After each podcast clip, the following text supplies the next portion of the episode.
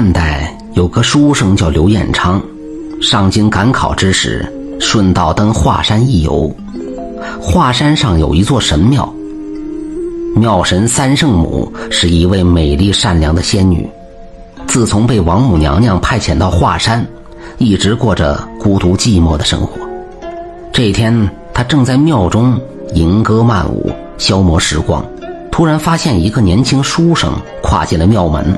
他急忙登上莲花宝座，化为一尊塑像，走进大殿的刘彦昌，一眼就看到了三圣母的塑像，俊丽、温柔、安闲。刘彦昌被深深的吸引住了，心想，要是能娶她做妻子，那该有多么幸福啊！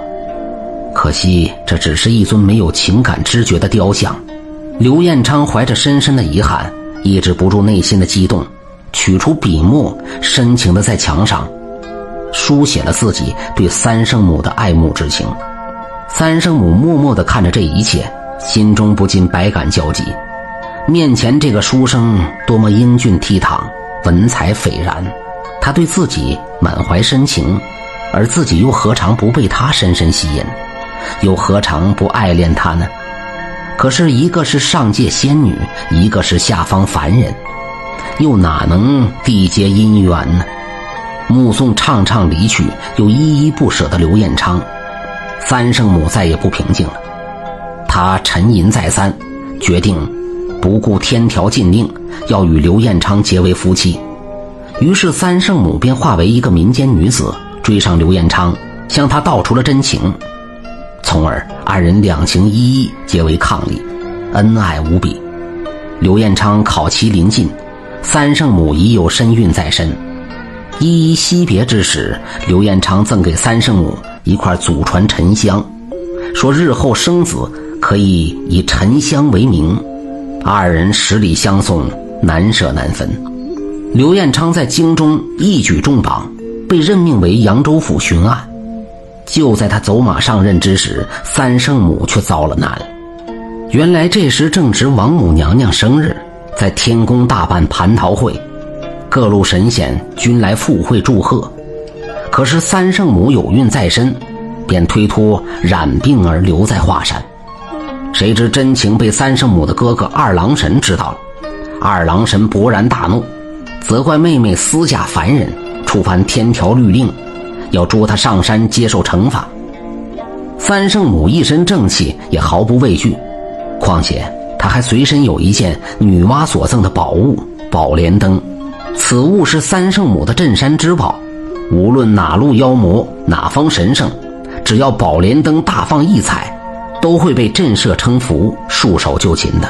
二郎神自知不敌，就令自己的天犬，趁三圣母休息之际，偷盗而出，这样可怜的三圣母就被二郎神压在华山下的黑云洞中。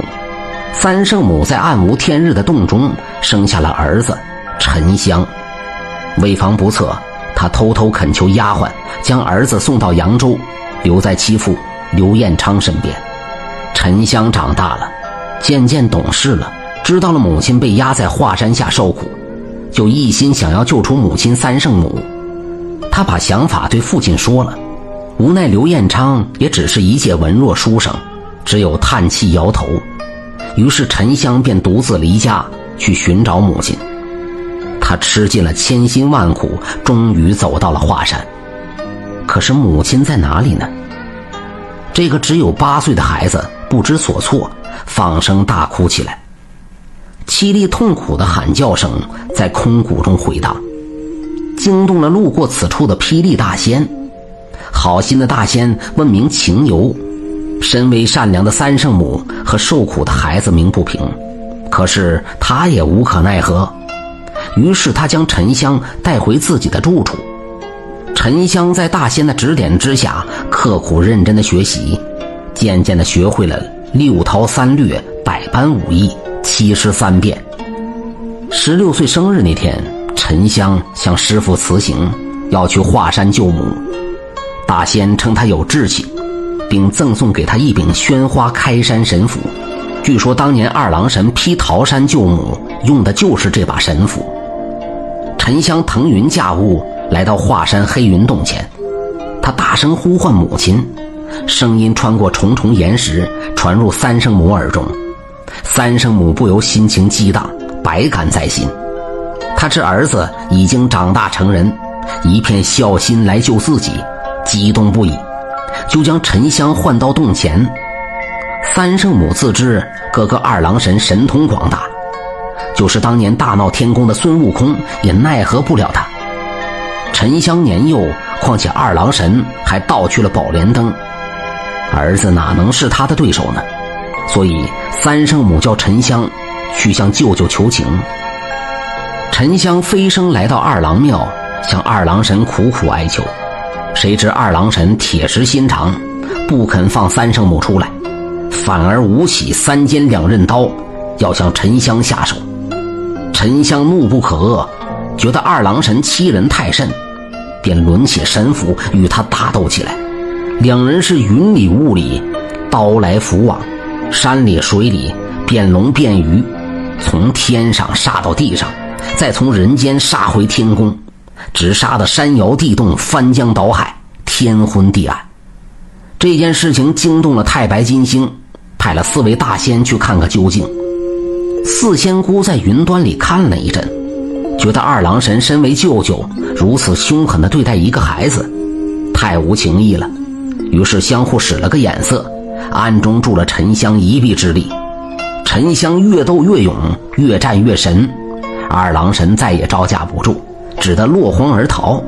宝莲灯也落入了沉香之手，沉香立即飞回华山，举起宣花开山神斧，奋力猛劈，听得轰隆隆一声巨响，地动山摇，华山裂开了。沉香急忙找到黑云洞，救出了母亲，整整十六载。受尽了苦难的三圣母才重见天日，他与儿子紧紧抱在一起，百感交集，泪流满面。后来二郎神也向三圣母沉香认了错，沉香也被玉帝敕封了仙职。从此，三圣母刘彦昌和他们的英雄儿子沉香全家团圆，永远幸福的生活在一起了，一起了。一起了。